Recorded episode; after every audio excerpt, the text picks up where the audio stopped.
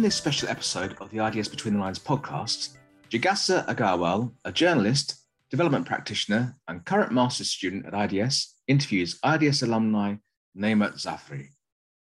In this personal and powerful account, Naimat talks about his journey to becoming a master's student at IDS after he, along with his family, was evacuated from Kabul Airport on the 24th of August 2021 when the Taliban took over. Amongst other things, Naimat talks about how education is key for Afghanistan and his hopes for the future. It's been a year and a half since Taliban invaded Afghanistan. Millions of men and women in the country now only dream of education without having an access or the liberty to study.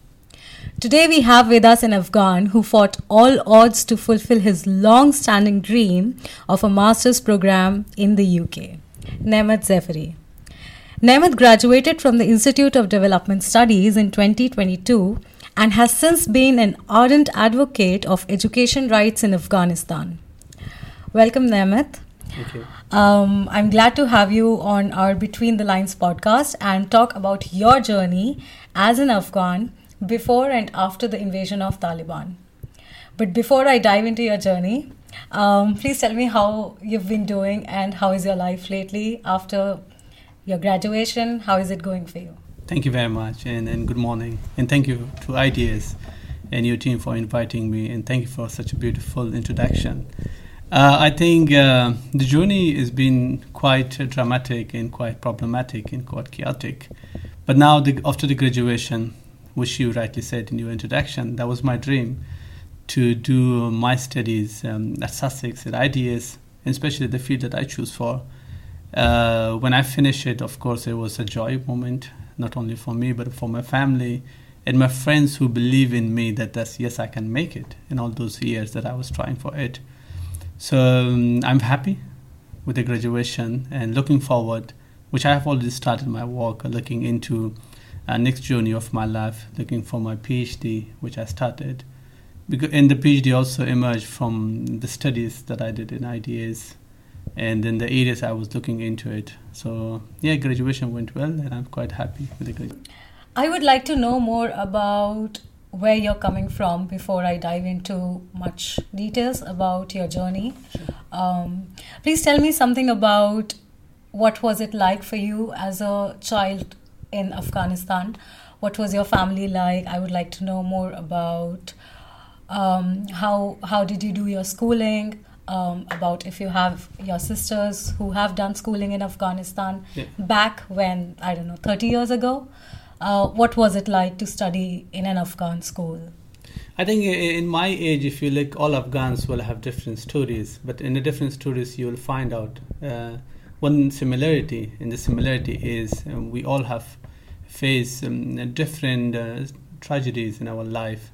The tragedies I will call it is a collapse. We faced two collapses, the first one in the 90s and the second one now. So, of course, like every other Afghans, we also went to Pakistan as an immigrant when we were a child in 1991. And I started my schooling in Pakistan, Peshawar, along with my sisters and my siblings. And then in 2002, we made it back to home when things went better and we had a new government, and we went home. And then I continued my education, my schooling there. And then eventually I started very preliminary type of work in the governmental offices, in the private sector as well. And then I, with efforts and the belief into it, that education is the only way to get rid of all the things we have in a country, in a family, and then in a country level. And then I started my school university at one of the private university in Kabul, Kardan University, and I did law and political science as my bachelor. And in between, like my siblings also did schooling, and some of them graduated from medical. Some of them did only high school, and one of my sister, which I proudly can say is, she's a medical doctor, and she put all her efforts along with other family members, to make it into the university and happily finishing it. So yeah, schooling was as such. We did some in Pakistan, we did some in Afghanistan, and life was also as such. Life was not an easy, neither in Pakistan nor in Afghanistan, because you know the situation of the country. There was always war, there was always poverty, there was always challenging finding a proper employment. So yeah, it was challenging doing the studies and challenging finding a proper means of earning for yourself. So when you say that you were, as a child, you went to school and then you started working in the government offices, you found your way somehow or the other, and you had your sisters, who is now a doctor. Yeah. How would you say you had this access to education, or was it there in your family to have, your parents thought that they want their kids to be educated? Was it in your surroundings that everybody was getting educated? Or was it something that you had to sort of fight through even 30 years ago and say that, no, education is what I need? I mean, where did that first instinct of education being an important factor in one's life sort of came, given that, as you're saying, that everybody was going through poverty and there was so much of turbulence around you? Where was that first instinct from? Where did it come from? I think I would give credit back to not only my father, but to my grandfather. My grandfather was in the 1960s and 1970s was the very first person in our village who opened girls' school, who challenged, conservative societies there. And then he opened girls' schools and was the very first person who sent his daughters and his granddaughters to school there. So I would say it was inspiration from him to me. And then all the way when we were immigrants in Pakistan, I was thinking, okay, if I continue being a skilled person and a liberal person, by the end of the day, nothing will come out of it. So the only way to get rid of the challenges we have in our life, individually and personally, we had in our life, was to go through education. And because one day I believe into the country will be free, we will go back home, and then a system will need us, for which we have to study. Because for the system, you need to have some knowledge and you need to have something to contribute. That's why my family support was also there. They were encouraging us.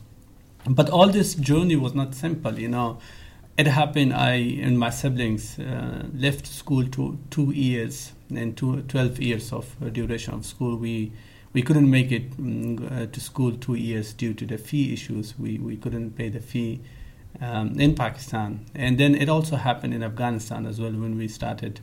We couldn't directly join the school due to economical issue. And if you also look at my graduation from the school, finishing school was 2006. By my university joining was 2010. The 4 years gap was not a simple gap. It was not a decision that I don't want it to continue, but it was a challenging situation due to economy. We were struggling to find the right way of financial support in order to start the university, because you have to pay for university. And when I got a good job and would struggle in everything, then I that thing was in my mind that, okay, the higher education is there. And I have to start. So every year I was putting the struggle, and finally after 4 years of the struggle and finding a bit of handsome job with a handsome package, I started university in 2010 and all the way finishing in 2014. But when I finished my university in 2014, I believe into that. I think there's furthermore aims and dreams that I want to reach, and for which upper and higher education beyond bachelor is important, and for that I start looking for scholarships, and then I thought that I think having education in abroad and in some international universities is the right way, because now the knowledge in Afghanistan is the bachelor level. Now let's get something from international universities and get international knowledge. And that's why I started applying for international applications, international scholarships from 2015 onward. Well, your grandfather's story is really remarkable. I mean, it makes me believe that even so many years ago, when we didn't really consider education as a part, at least in South Asian countries, I mean, your grandfather did make a remarkable difference. And I think he has inspired generations to come, as in like, now you are here and then your future generations will be here. So it is indeed very inspiring. When you say that you got a job which helped you sort of take a step towards your future, could you please tell me about some work that you were doing before coming to the IDS, and what was your work about, if in any ways that was with the government or, on the other side of the government, or were you working in a private job? Sure. Just some insights into that would be. Sure. So when I my first job was when I was in school. I was a school student. I used to work with one of the printing press as a computer graphic designer and typing the local language in English, wordings in script for people. That printing press was one of my classmates' printing press. They offered me to start the job, and I still remember that was a handsome and very good first earning was 500 Afghani per week. Okay. So they were paying me 500 Afghani per week. And then later on, I got a job in National Environmental Protection Agency, where I was looking into ozone protection program, ozone layer related substances, chlorofluorocarbon, hydrochlorofluorocarbon, working with the custom authorities to control that. Then I moved to the Ministry of Rural Rehabilitation and Development, where I was busy looking into the work of the ministry and UN, mainly busy with the district development assemblies, enabling them to implement some projects and accessing them to different means of life. And then later on, I joined United Nations Development Program in Afghanistan, working with CSOs to come up with environmental concepts and start working with the communities. Later on, in 2006, the last job that I had was same with UNDP in Afghanistan, was the National Human Development Report Coordinator. So the projects were looking into, and I was busy into advocating for the concept of human development, which is not only the economy part of it, but it's more like the nation in the government has to focus more on to education, health, and employment, a decent employment, and in decent education. It's not only the economy, and the economy would be different means of it, legal and illegal way of it. But what's more important for countries and the people to look into how much the government and the state is contributing towards their education, towards their health, and towards their decent employment opportunities. So I was busy in that.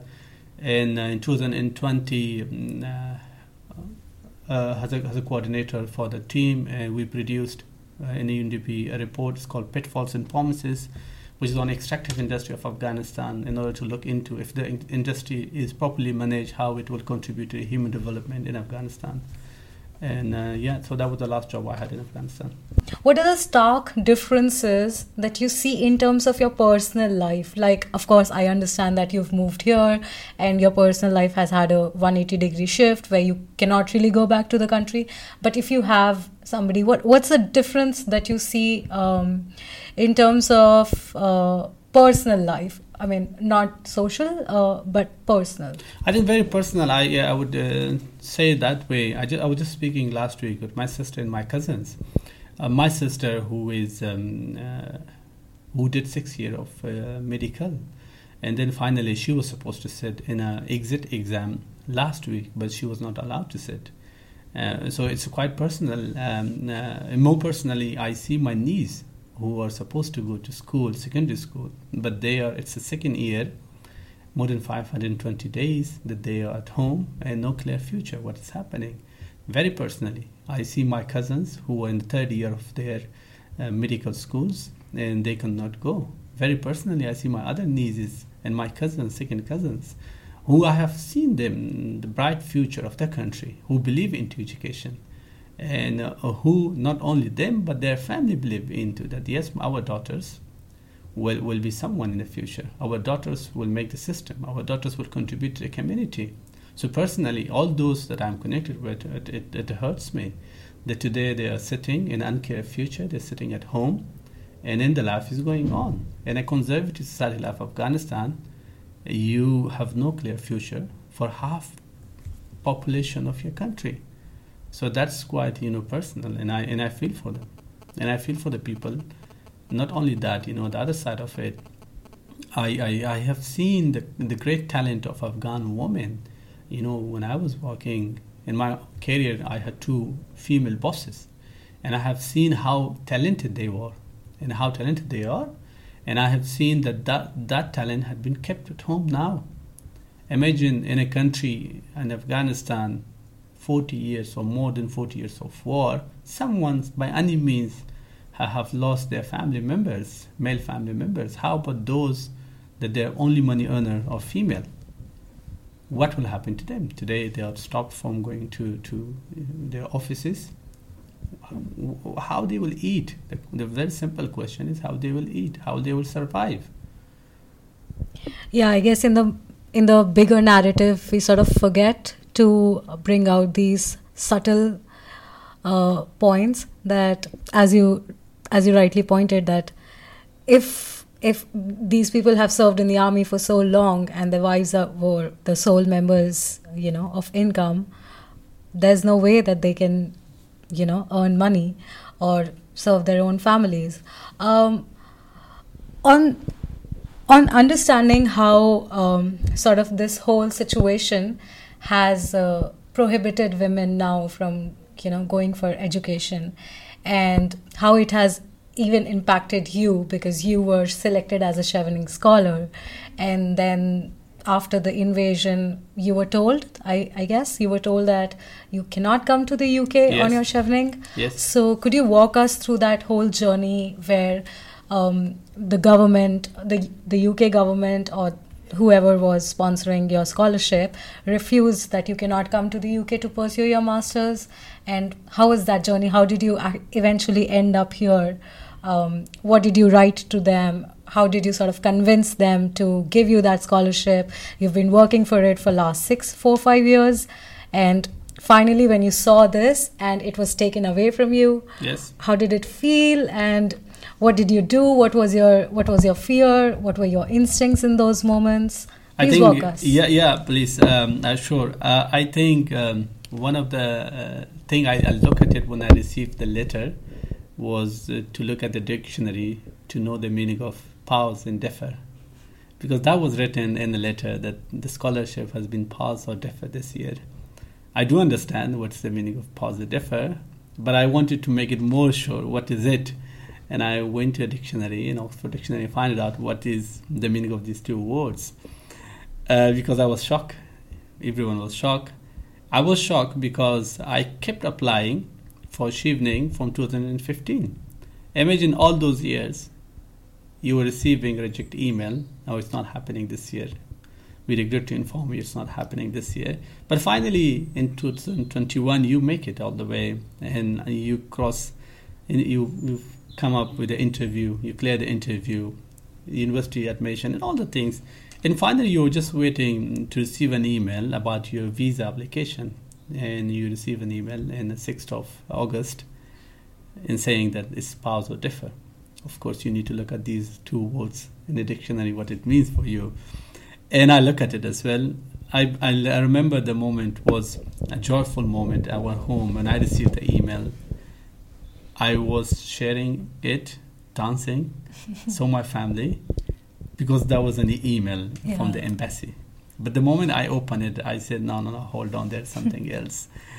That was a complete, silence in the room, and it was written, it's pause and defer. I mean, you can't believe it. You're just at the final and you stop.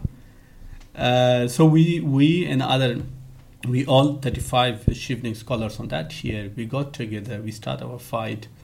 And because that was a right fight for your education.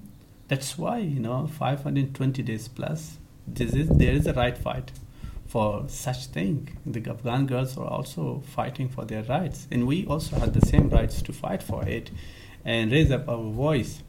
We raise up our voice. We knock all the doors we knew. We asked each and every one, and finally our voices were heard by the kind people of the UK, by the good people across the world, kind people across the world, our voices were heard. And finally, the UK government kindly accepted that they will give us visa, not only to us, but our family members as well. Yeah, I mean, that's very true. What do you think happened when you were refused the scholarship? What do you think happened in terms of bringing people from Afghanistan who were already given these scholarships and then deferring them for the next year, because nobody knew if Afghanistan would actually, you know, will continue to be under the invasion of Taliban or under the rule of Taliban for the next year. So what do you think happened there? Why do you think there was this deferral? I think for these 35 Chevening scholars, I would say, including me, of course, for me individually, was a collapse on 6th of August, not on 15th of August, when we received the letter that it's not happening. So I think the letter was very clear that due to administration issues, they cannot proceed because the embassy was closed, so they had no one to proceed the documentation and everything. But our voice was also right. Our asking and our rights were also right. That no, I think we can. It can be eased. We can make it from the third country, and we can. We have to be given permission. We are not looking for any excuses. We are not looking for any ways. We're just looking to grant the visa has to be granted for us, because we reached almost the last level. And then receiving a letter at the last level was not acceptable at all. We could not convince ourselves that no, let's accept that it's paused or defer for the next year. So I think no one knew at that time, of course, that collapse would happen. Yeah, so I picked out this report, Operation Pitting, by the UK government. And because it was launched to evacuate Afghan nationals who were eligible for relocation to the UK and, of course, the UK military. And I was going through that report and I came across this one point which was mentioned. And I feel like this was a very valid point and I would like to mention here, which was, and I quote, it says, "While it was never going to be possible to evacuate everyone who met the eligibility criteria as part of the operation, there was a lack of effective coordination across all the government platforms, with real and painful human consequences for those who reasonably expected to be evacuated but were not." And I guess while you were evacuated later, that whole journey of persuading or convincing the people who were supposed to sponsor you must have been so traumatic. And it's very difficult to, I guess. I think I would say it the other way around. I would say, you know, the situation was not a normal situation. You need to know that. It was not a normal situation. I personally, my own experience is I crossed 20 to 25,000 people. Yeah. Where the whole country is in a chaos. So dealing at that situation is not a simple situation. But I personally would say, you know, the way I have been treated, I'm so thankful for that, because I remember when I crossed the point where I was supposed to go and reached to the point where a British soldier was there and they shake hand with me and take me out from that crowd. We hug each other there. All the way from there, immediately, just next morning, we were in a plane. And when at the end of that day, we were just in the Heathrow Airport. And then the warm welcome. So that was the governmental side of it and the military support I received there, which I'm so thankful for that, personally speaking and honestly speaking.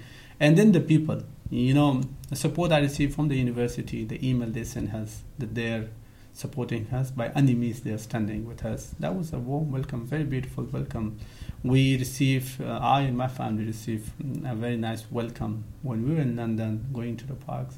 We received a very nice welcome in our neighboring communities and neighbor houses here in Hove, in a university as well. So I'm so thankful for that, honestly speaking. Yes, the situation was not a normal situation. And it was beyond a normal situation. Yeah, I mean, I was seeing this picture of you in a kurta and you've posted it everywhere, and I could see you were in an aircraft, I guess. Yes. And there were a couple of people behind you who were sitting, and yesterday I sat and I was staring at that picture, and I think I remember speaking with you, and you were telling me that was right after you sort of crossed the Kabul airport. Yeah. And you boarded the plane. First, I would like to know I know this must be very hard and very difficult for you to share, but I would like to know what was your experience at the Kabul airport, as you've rightly mentioned in a lot of blogs that you've already written.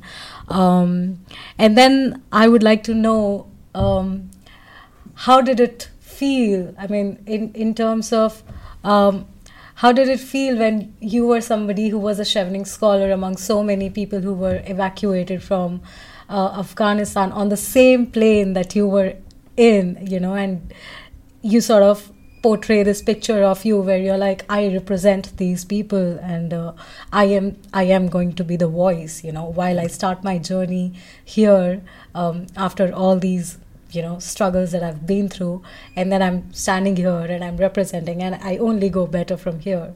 So first, maybe I would like to know about your journey at the Kabul airport, following by... I think I would not call it an airport, because airport has an entry and exit, but there was no entry for that, and because the whole airport entry, a proper entry, was blocked.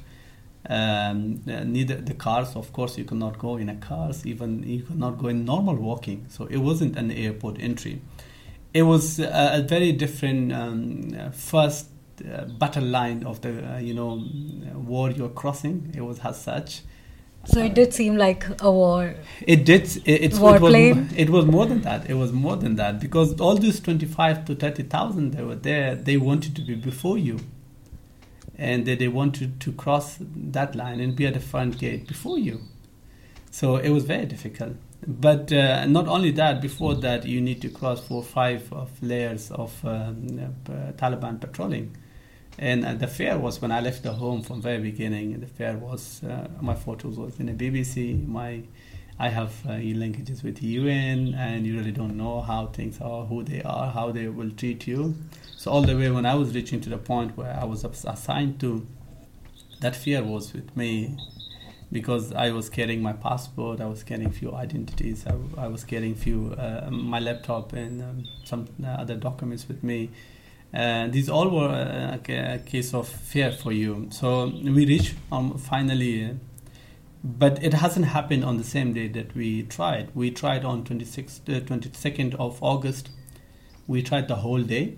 It was not possible. There were 3 entry gates to the Barren camp, not the airport. We tried all 3. It was way too difficult, because I had my child who was just 18 months with me, along with my other children, and it was very difficult to cross. We couldn't make it on that day. And I tried a different way individually to look at it, how it's feasible and possible. And I came up for the second day with a different strategy. And a different strategy was, because we were more around 33 people on that time, with the family members and everyone. Some of us made it at the 22nd, and the others who didn't made it, the bigger family members. We tried to attempt on 23rd, and then on 23rd the strategy which I approached, which turned out to be a life example for me in the future as well, because individually you cannot do anything until you turn out to be a group and you make it. And I asked the whole team that the boys and the younger will be making a hand chain together, and in between we will place vulnerable elder age women and children. Because you're crossing, you're moving in between 20,000 to 25,000 people, you should not let them to come inside our circle and our chain. That was how we made it after 2 or 3 hours of struggle, push and pull, halt, and beating sometimes. We finally made it to the point where a British soldier was waiting for Chevening Scholars. And then, yes, we did some procedure of administration procedure, registration, everything, and finally at the morning of 24th of August, I was in a plane and I took the photo, and it was a different feeling. Because out of 163 countries representative Chevening scholars on that year, we were the only ones who made it such drastically, such chaotically, such painful. The others said properly goodbye to their family members and hugged each other and had their beautiful clothes, everything that they loved, they wanted to bring with themselves. And we were not like that. We left behind our beloved ones. We didn't hug some of them, or maybe a majority of them. We didn't bring our beautiful things that we wanted to wear. We wanted to have them with ourselves. So it was such a strange feeling, because I thought all those years when I was applying for Chevening, I thought it would be such proper goodbye, having proper suited, booted, and going to the airport, that it was not like that. So it had that thing in your mind that, but finally you think it's okay, you made it. Thank you so much for sharing that, Naimat. It would be so difficult. I mean, if I am listening and I cannot even begin to imagine what it must feel to leave your country and know that you do not have a lot of chances to come back. I can't even begin to imagine. I think it's a strange feeling. I know when I reached to Sussex on 20th of September, and I had a very different and emotional feeling, because Sussex, I was dreaming for it, Sussex, IDS, and then finally when you make it after 6 years, but you think about back of the country, that okay, I made it now here, so what, you know. The thing you dream of it, the bigger things is your country and your identity and a lot of things. And on that time, it was a problem of, thinking of, will I be able to make it back or not?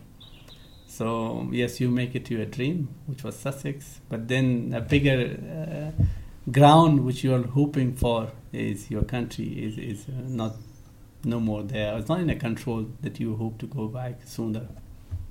When you were leaving, did you know then that it's going to be almost a couple of years since you return back, or were you still hopeful that no, this is temporary, this is going to be fine, and I'm going to come back after my master's? Did you for a moment feel that okay, this is all temporary, I'm going to come back and we're going to, you know, it's all going to be normal in a year? Or did you know that no, this is here to stay and I might? I had that in my mind, of course, because having them in a country is not the first time. We had them once before as well in 1996. So I knew how it will be. The things will be very challenging. But I was preparing myself for a big struggle, for a big fight, and a big fight for the rights of the people, for a big fight to do everything to education and educate more, learn more, and gain the knowledge, and then by different means of it, transfer it back to your people and a wider community. So I had that in my mind.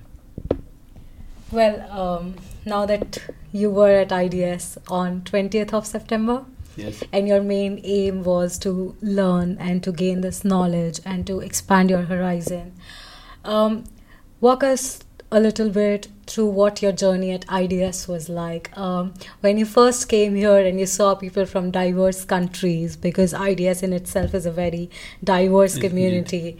And in the UK, having people from South Asian countries, or, you know, basically the global South, and talking about those countries, having that narrative built around you, what was it like? How did you feel?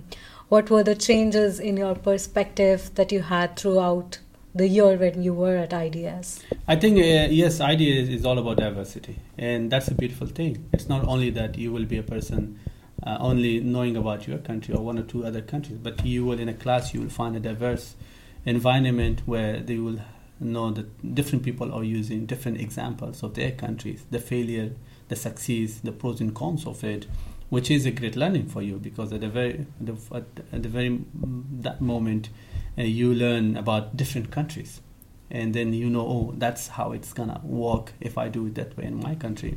And IDS, you know, when I was learning, and I learned a lot of the things in IDS was One of the things, majority was looking into what is the role of the government, what is the role of the community, and what policymakers can really make positive changes, how they can make policies which benefit the people.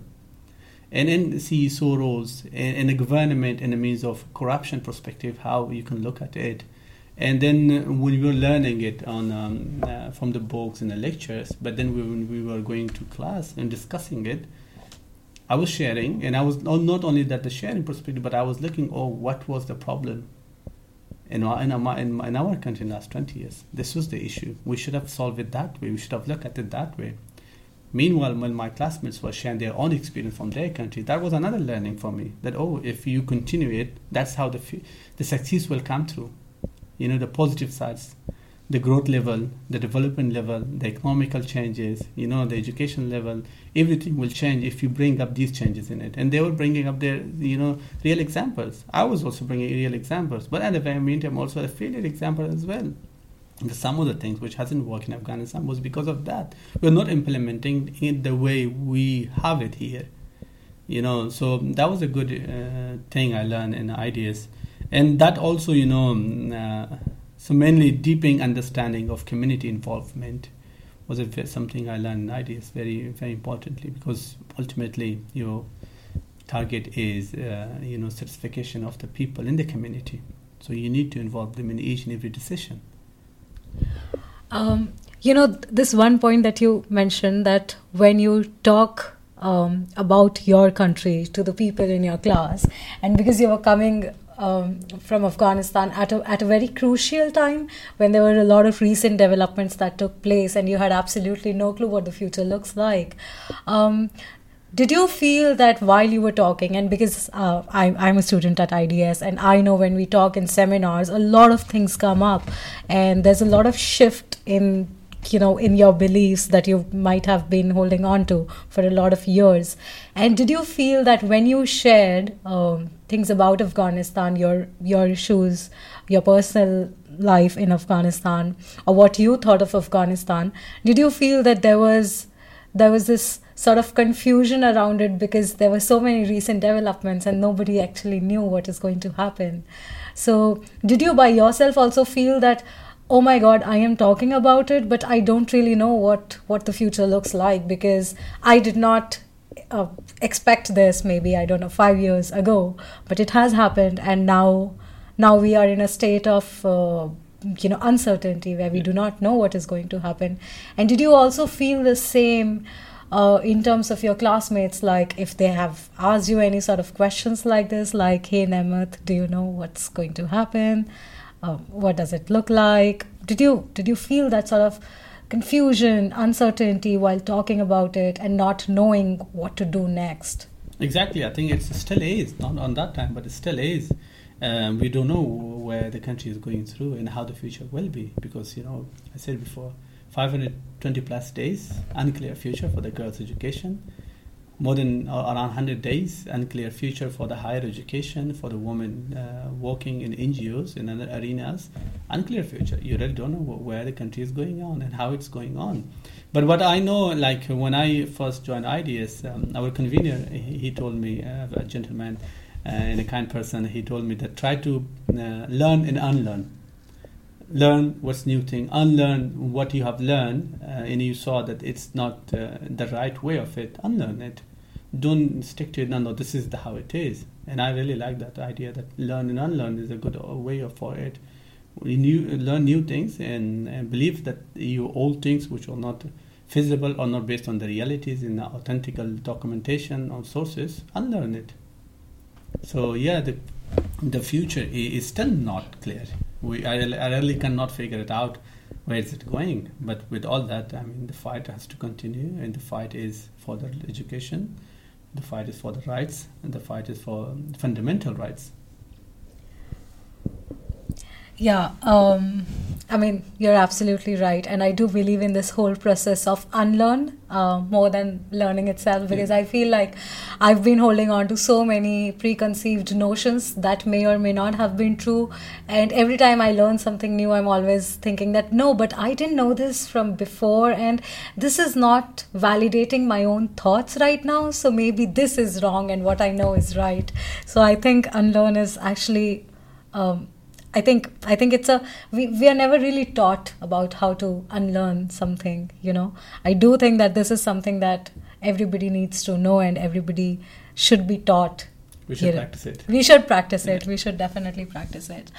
I also wanted to ask you, Naimat, that after you came to IDS and because you've already worked with UNDP in Afghanistan, and that must have given you an exposure, you know. A realist attitude towards the world, what world looks like, what people are out there, how do they work, you know.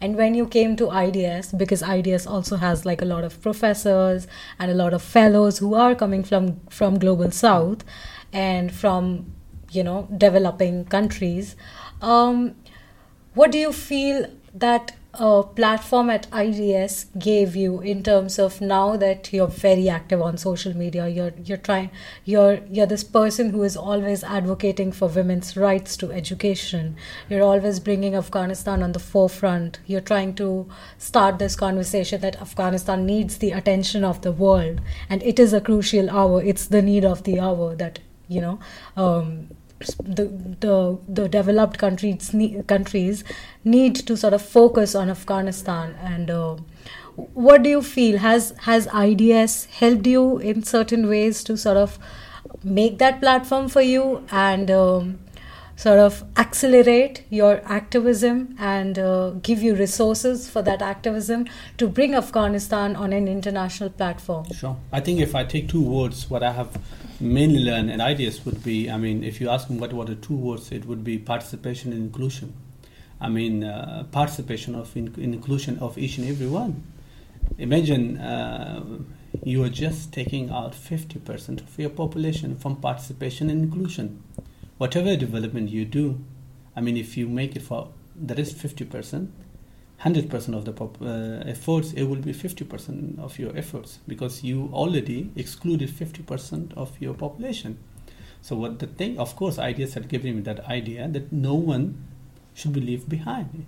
If it's a development, if it's election, if it's a governance, if it's anything in life, it has to be, each and everyone has to be included into it.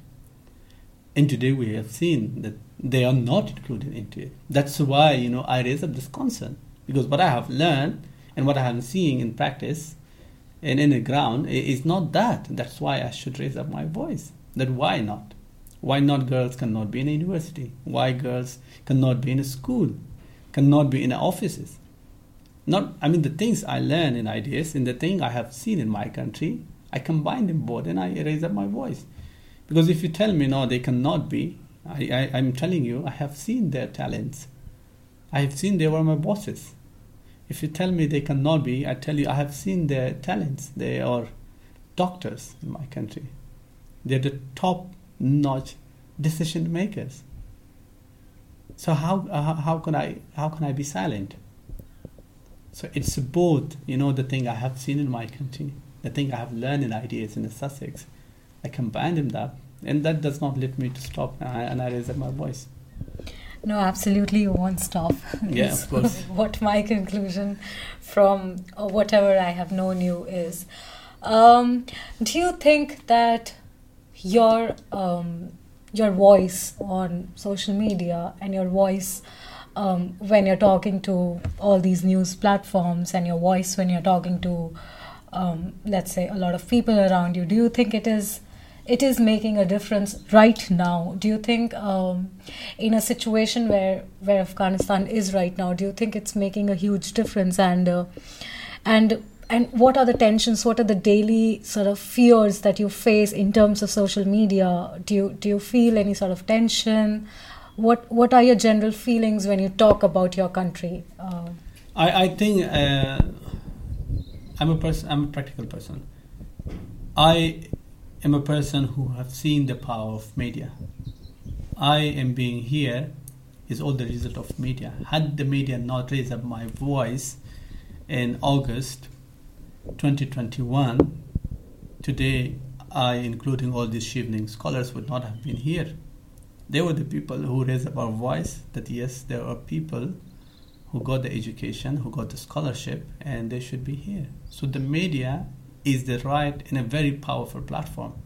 We should get proper benefit of it. And then I'm appealing right now, through this platform, to this mic, to all the media, that please do consider, which they are doing fabulously, the girls of Afghanistan. Look at their tears, look at their courage. They are on the street of Kabul demonstrating for their rights. They are everywhere asking for their rights. They had been just one day to school. When they stopped the school after a few hours, you should have seen their tears, their eyes full of tears. And they're pouring all these tears only for the love of education. So the media is playing quite an important role, and I want them to pay more attention for that. Because someone are just waiting for their mic to talk about them, to speak about them, and to raise up their voices. I guess it's very heartfelt to even think of how many women are protesting only for their very basic rights. It's very difficult to even sort of imagine how it must be back there in the country. I think it's not only how many, it's more than 5 million girls were being out of the school in Afghanistan. And then thousands and thousands of girls being out of the higher education, and thousands of women being out of the offices. So these all thousands are not numbers, these all thousands and millions are dreams. We're shattering the dreams. We should fight for those dreams, because we need to open the doors for those dreams. And my only fight is for those dreams, because I know how beautiful those dreams are. When you have a dream for education, they are very precious and very beautiful dreams.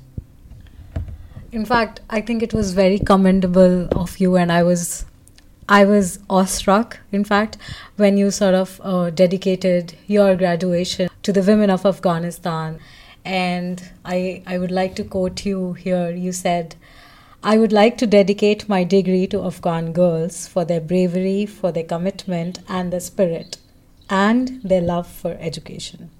For the rest of my life, I'll be struggling, I'll be fighting, and I will be advocating and lobbying for the girls' education in Afghanistan." And I've seen you very actively talking about your family, and you have sort of given this title of Doctors Without Certificates. Yes. While they have pursued their education, and now, they are doctors, just that they don't have their certificates because of, whatever is going on back in the country. Where do you see your sister's future in terms of their education? Do you think that even when they have had their sort of journey in education, and that they have sort of have these accolades now, what does the future look like for the women who are already educated? There are, as you said, millions of women who do not have an access to education right now. But what about the women who have already sort of given so many years to make their lives, to stand up on their own, to have this independent life, and now they are stuck back because they do not have the credentials that would make them, eligible for employment, or maybe they won't even get employed because they are women. What does it look like for these women who are, who have already done this journey, who have already been through this journey? And now they are accomplished, but yet they cannot practice. I think, when you, me, and everyone is counting these days, the 520 plus days, that's a hope. We are all counting. And when we count, we take an action for it. And we put efforts into it. Each and every one right now, international communities, media, everyone is talking about that. That's a hopeful thing. That's what I say. I wrote down, this article about doctors without border, the doctors without border. But the idea comes to me like, doctors without certificate, and that was a hope and a courage I was giving to my sister that it's okay. The paper doesn't matter right now because the paper is not in your control. What is very, very matter and is in your control is gaining the education. Just get it at home. By different means of it, online, by other means of it. The days will come when you will have the documentation as well. And at the very meantime, my appeal is also to the international community, to the UK government, and the academia. You have seen the courage of Afghan girls. You have seen their dedication and their love for education. Please open them different ways and different doors for education.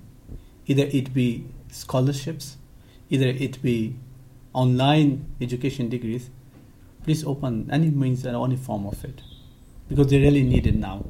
But when you say online, do these women have an access to technology in the country? That's also a very big question. Well, the point is, you open and they will find a way for it.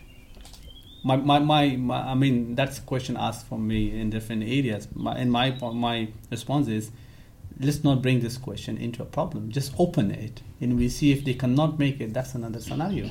But at least we need to open it, and that's a who. Let's give them a chance that there is an online. Try to find a way for it, and I'm sure they will find a way for it. Well, that's very hopeful, is what I would say. When you say that, this is what you see which will help the women of Afghanistan. What else do you think, as people who are listening to your voice right now, can do to help Afghanistan, to help the women of Afghanistan, to help the poverty in Afghanistan, to help the sort of authoritarian rule of Taliban in Afghanistan? What do you think these people can do? What do you think these governments can do for you to amplify your voice, or to make a huge difference, basically? I think my voice is for the people of Afghanistan. And the people of Afghanistan are now 95% poor. And they love education. I will tell you a story of 2019 when I was in one of the mission to one of the province to a camp, a displaced camp or forcefully displaced camp due to conflict. And I went there. And I saw, I met few family members there, and I was supposed to ask them for their needs. I was expecting that they will come up with a different cash modality and different things of it. But I was surprised when they come up with two requests. The first request was they're asking for clean drinking water, which is, of course. The second was, having school for their boys and girls. There I got a great hope that now the country is going towards a beautiful way of it. Because a person whom I was interviewing, he was in his late 60s. So he believed into it that water, and then the second top priority for them was education. Not only for boys, but for girls. So my voice is now, what I ask from international communities, each and everyone, is the people of Afghanistan really require their help and their assistance now. Either it be humanitarian assistance or different ways of it to the people of Afghanistan. Once again, to the people of Afghanistan, who are 97% poor. They require a handful of hands of the international community at that moment. What does your present look like? How is it going for you in the UK now? I suppose you're pursuing your PhD. Yeah. How is it going for you? What are you studying on? And is Afghanistan related to your PhD? Are you studying something on Afghanistan? What does your present life look like in the UK, and for your family, for your children? What does it look like? Well, the life in the UK is beautiful and good. Yes, my family is... I will start from my family. My wife is also learning English language. My daughters are in the school. They're learning. They're in the school, getting education. I've started my PhD. Yes, my PhD topic is truly on Afghanistan. I'm looking into the different approach for sustainable livelihoods in order to eradicate poverty in Afghanistan in the last 20 years. What was those approaches? And then also I'm also looking in such approach the contribution of international aid to the outcome of the poverty eradication in Afghanistan. So for time being, I'm really much looking into the last 20 years, failure or issue, what went wrong, that we could not take out the people from the poverty, what was the issue. So I'm just trying to doing my PhD on that side. And I suppose your children are also here? Yeah. Tell us a little more about how's life for them. Are they studying here? Are they getting good education? What are your hopes for your children? And do you plan to go back to the country, maybe, 10 years down the line, 20 years down the line? And where do you see yourself? What are your hopes when you go back to the country? And what are your hopes a decade from now? Yeah, my daughter saw in a school. My elder daughter will be in September. She will be in a secondary school. So you could see, not going back to home at now would be one of the other problem is she will not be able to go to school. And then I'm a father of three daughters. I need to look at it, I cannot take a decision to go back home immediately right now and play with their education, their life, which is my motto, to fight for that rights for each and every one. They are hopeful, and I'm also hopeful for a beautiful country in the future. And of course, the education you gain, ultimately your target is to deliver it back to the people, either be your own country, your own people, or a wider community. So as far as the ground is available, of course, I will go back and will use my knowledge on a rightful way, in a beautiful way of it, in a different platforms. If not, then of course, starting up from here, this new home in the UK, we'll try to use my knowledge in the different communities and different organizations here and some other countries. As far as when the ground is available, of course, the country is beautiful. We'll go home one day. You're very optimistic, Naimat, is what I would say, and very hopeful as well. But before I it was really lovely to have you today with us. But before we leave,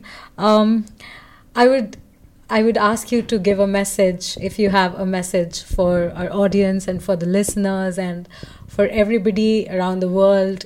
What is your message? What is that one message, if you were supposed to give, what would you give? Yeah, thank you very much. First, thank you very much for inviting me, and it was a good program. I think I have a very clear message. The message is, imagine a life with education and without education. With education, you will have a good decision-making mind and a good, respectful options. Without decision-making, I'm not saying that, with education, you will make glory and beautiful things, but at least you will feel proud that I'm an educated person. You will have a degree, you will proudly say that, yes, I have a degree, I have a bachelor degree, I have a master degree, I have a PhD degree. You will, next generation, your children will proudly say that, yes, my mom and my dad, my parents were educated. Just take that simple example of it. And then when you're educated, of course, you will take wiseful decision. And your wiseful decision would benefit thousands of people's life that you never know them, you never met them. But they will pray for you and they will praise your decision. So I believe, a decision with education is very beautiful. So just continue your life beautifully and be hopeful. You're telling me I'm hopeful, I'm optimistic. Yes, I am.